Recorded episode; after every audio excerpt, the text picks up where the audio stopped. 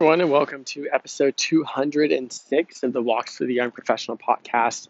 I'm Brandon Klein. I'm super excited that you're listening today and super excited about that one big question we keep talking about in this podcast, which is how are motivated professionals just like us don't have 15 or 20 or 25 years of experience thriving in their careers. And before we jump into today's topic, I just want to call if you find this content valuable at any point in the episode, meet up for words when you go on that podcast app drop a rating and review, regardless of what platform you're listening on. Go and hit the subscribe button.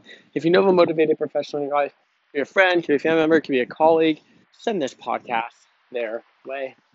So, super excited to jump into today's topic. Just you and I going for a walk, no fancy mic. We got cars driving by. We don't know what other noise will pop out of us, but we do know that we're going to get very, very clear on this very, very important topic that we all keep tuning into this podcast to listen about.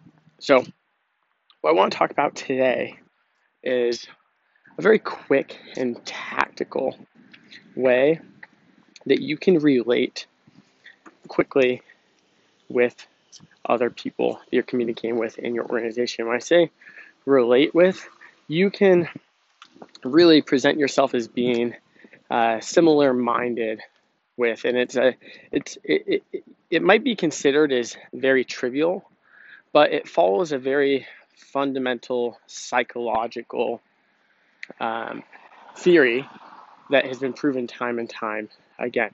So, just from a psychological perspective, when you can mirror the way that someone behaves, you really subconsciously build rapport with that person because it makes them feel that you are very similar to you.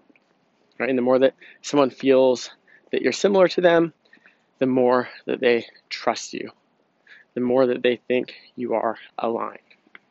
And there's a lot of different strategies and even books on this topic. And you'll hear people suggesting that, hey, when you're in a meeting and someone touches their forehead, you touch your forehead. Now, I don't want to get into all the granularities between the pros and cons and whether or not that works or um, what extreme to take that to. but I do just want to call out um, a very a very clear opportunity for you to implement this theory in the communications that you have through email and instant messenger. And it doesn't take much effort to do, it just takes a little bit of awareness and it just allows you to communicate in the way that the person who has communicated with you has shown they prefer to communicate through their behavior.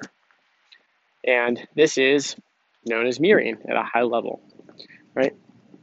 Now, what I actually mean from a tactical perspective is when you receive an email or an instant message from someone within your organization, pay attention to the content. Pay attention to what they're saying. So when you see that someone says, Hey, Brandon, you'll know that they're comfortable with the word hey. It's more of an informal uh, greeting. Or you'll see that some people say hi, or you'll notice that some people don't use hi or hey at all and they just say Brandon question mark or not question mark, Brandon comma, right, which is more formal. So you can understand, okay, here's how they prefer to be greeted themselves is how they're greeting someone else.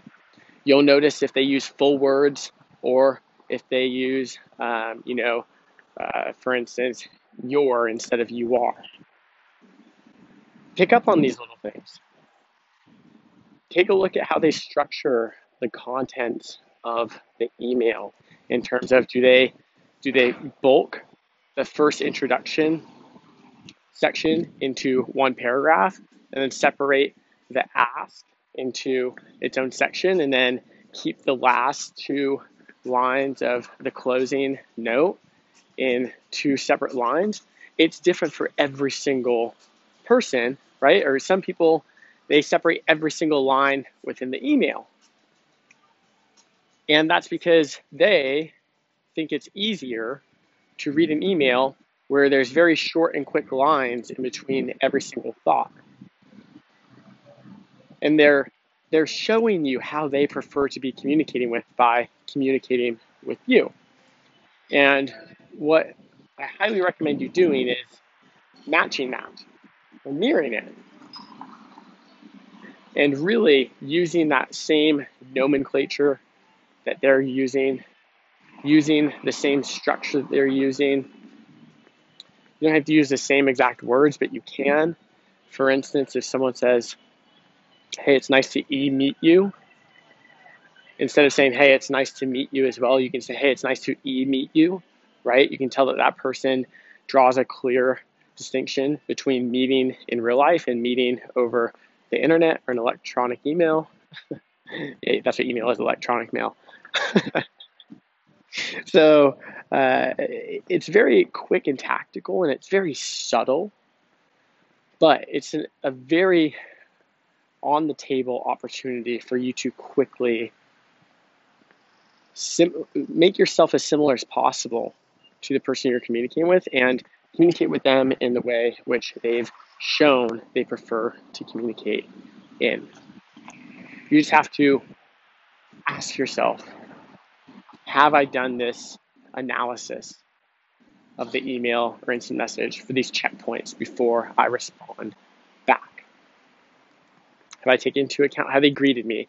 Have I taken into account how they've grouped different uh, parts of the email? Have I taken into account how they've actually separated the contents of the email itself? Have I taken into account how they close out their email?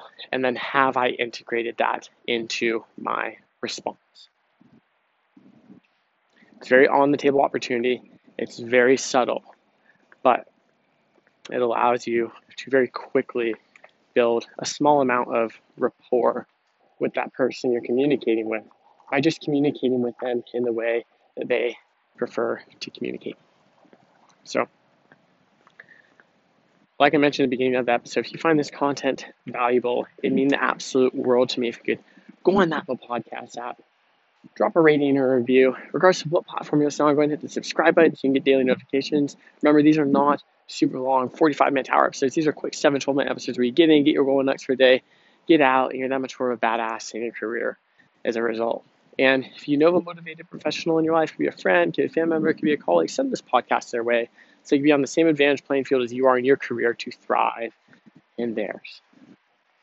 So with that, I'm going to close out this episode with the same offer to make on the end of every single other episode, which is if you ever have a question or an idea that you want to soundboard, just something cool that happens in your career, please reach out to me on Instagram at the Brandon Klein. I'd love to chat through whatever topic it is you reach out about and also just continue to grow this community of motivated professionals, which is one of the core drivers for why I started this podcast in the first place and why I continue on with it every single day. So I hope you all have a great rest of your day, and I can't wait to talk with you on the next episode.